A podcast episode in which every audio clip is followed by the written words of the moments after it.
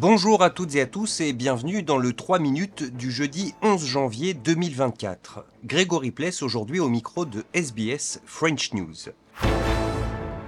Et on commence avec cette polémique autour d'Australia Day, cette journée qui célèbre le début de la colonisation en Australie est critiqué depuis longtemps par de nombreuses voix et aujourd'hui la chaîne de supermarchés Woolworths a annoncé qu'elle allait retirer de ses rayons tous les produits liés à la fête nationale.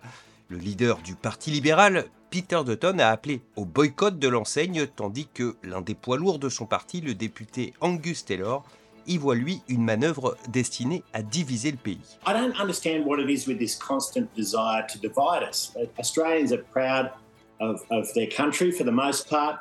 Um, they're proud of, of, our identity and they want to see us as a united nation. I think that was a clear message from last year.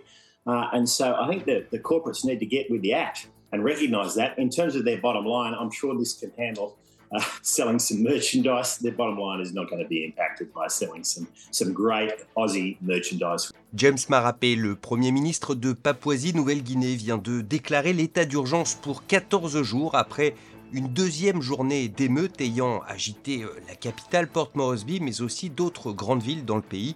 16 personnes sont mortes au cours de ces émeutes. James Marapé a par ailleurs indiqué que 1000 militaires se tenaient prêts à intervenir aux côtés de la police si nécessaire pour rétablir l'ordre.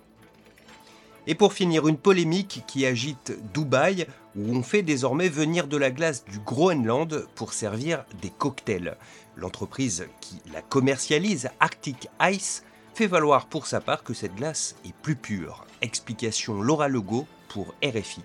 Pour arriver jusque dans les bars des Émirats arabes unis, la glace a voyagé près de 17 000 km en bateau depuis Nuuk, la capitale du Groenland. Avant cela, Arctic Ice récupère les morceaux de glace dans les eaux des fjords, un type de glace très particulier et recherché, la plus pure et transparente, et donc la plus difficile à repérer dans les eaux.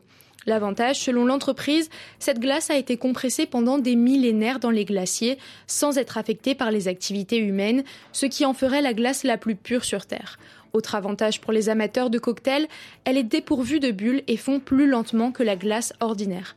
À peine lancée sur les réseaux sociaux, l'entreprise a été vivement critiquée, mais les dirigeants d'Arctic Ice affirment participer à la transition verte du Groenland et s'engagent à rendre leur activité neutre en carbone.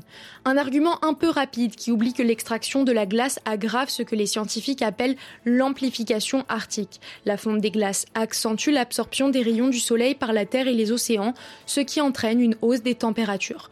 Or, ces 20 dernières années, le Groenland a déjà perdu 4700 milliards de tonnes de glace à cause du réchauffement climatique. Et voilà pour l'essentiel de l'actualité en 3 minutes. On se retrouve demain vendredi pour un nouveau bulletin.